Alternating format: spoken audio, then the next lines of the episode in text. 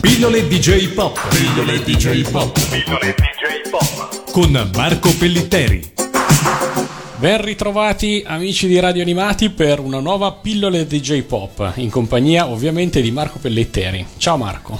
Ciao, ciao Matteo. Oggi vorrei parlare con te di Akira, perché io ricordo che all'inizio degli anni novanta, quando prendevo coscienza della mia appartenenza alla Goldrick Generation e riscoprivo le vecchie sigle dei cartoni animati anni settanta ottanta, c'era questa grande novità in arrivo dal Giappone che, eh, che non era il nuovo cartone per i nuovi mocciosi, ma era il nuovo cult per la Goldrick Generation, da andare assolutamente a vedere al cinema e aggiungere al proprio immaginario.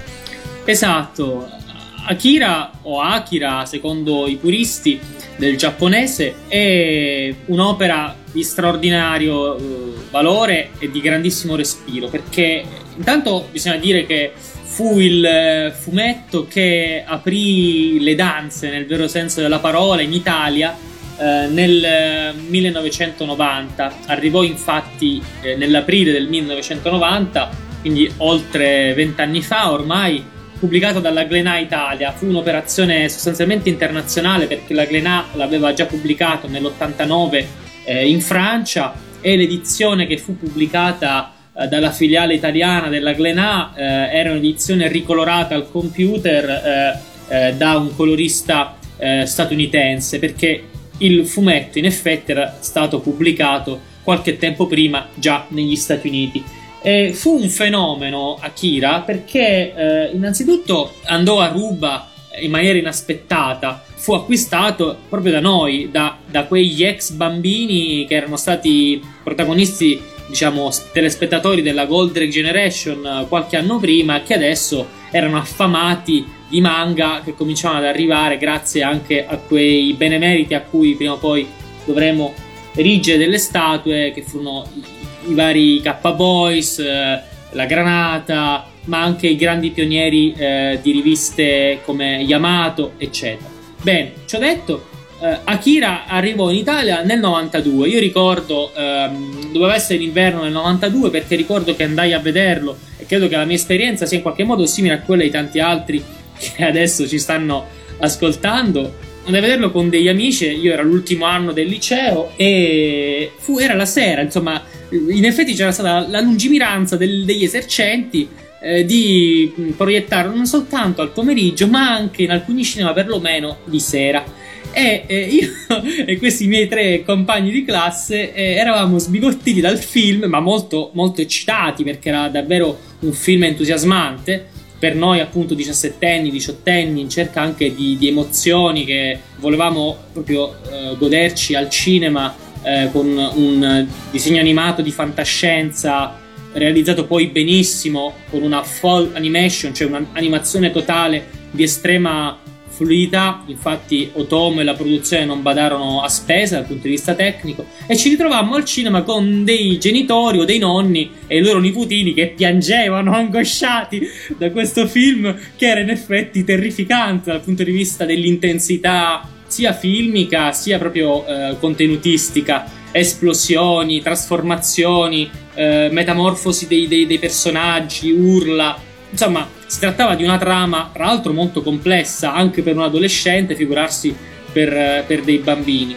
Tra l'altro, Akira, eh, diciamo che è stato, diciamolo, l'orgasmo eh, di un, tutto un periodo che ci ha contraddistinti. Da quando eravamo bambini con eh, Goldrake, eh, da quando eravamo mh, appena adolescenti con eh, personaggi come la Muelle di Oscar e Kyoko, fino ad arrivare nel appunto nel novantadue a, questa, a questo climax, a questa esplosione eh, orgasmica di effetti speciali, di narrazione veramente a, eh, al cardiopalma, di contenuti anche ermetici, di un finale. Chi non ha visto Akira deve assolutamente vederlo, perché il finale lascia sbigottiti, e poi con questo commento musicale di una potenza straordinaria.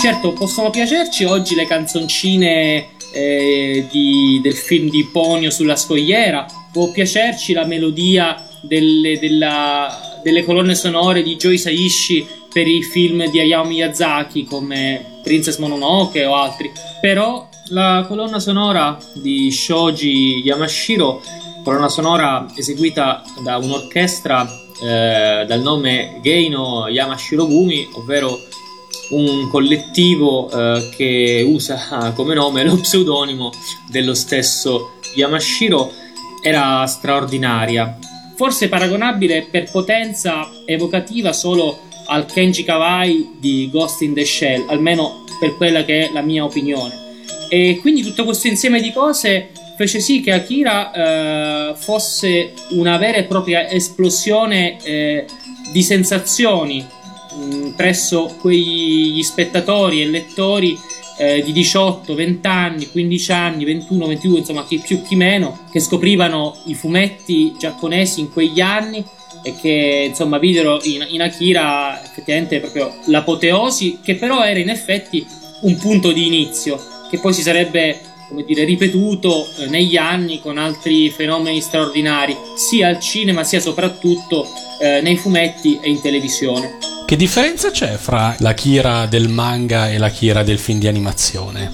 Ah, le differenze sono innumerevoli. Eh, innanzitutto, beh, il film, pur essendo un, un film fiume molto lungo, è comunque una frazione, racchiude una frazione delle trame e sottotrame che si sviluppano nei tanti volumi del manga. Il film eh, si concentra soprattutto sul mondo del futuro e su questo conflitto fra Kaneda, il, diciamo, il protagonista vero e proprio, eh, e Tetsuo, il suo caro amico che poi diventa la sua nemesi, e sul fatto che questi poteri incontrollabili, questi bambini del futuro che sono cresciuti con questi poteri, eh, a partire dall'incontrollabile Akira, che è poi un bambino mite eh, che non ha, diciamo, colpe, eh, sono figli in qualche modo eh, dell'atomo, della genetica e quant'altro. Quindi eh, la trama si concentra essenzialmente su questi aspetti eh, distopici del futuro e su questo contrasto tra la nuova generazione di questi bambini mutanti e i militari, la classe militare che sorda e cieca e stupida vuole continuare a sfruttarli non si sa per quale motivo. Mentre il fumetto in sostanza è una corposissima, colossale cavalcata lungo tutta una serie di temi che Otomo sviluppa e che riguardano il Giappone contemporaneo, dai movimenti giovanili degli anni sessanta alle varie bande di teppisti, alla delinquenza giovanile, appunto al militarismo e al nazionalismo giapponese, alle sette religiose.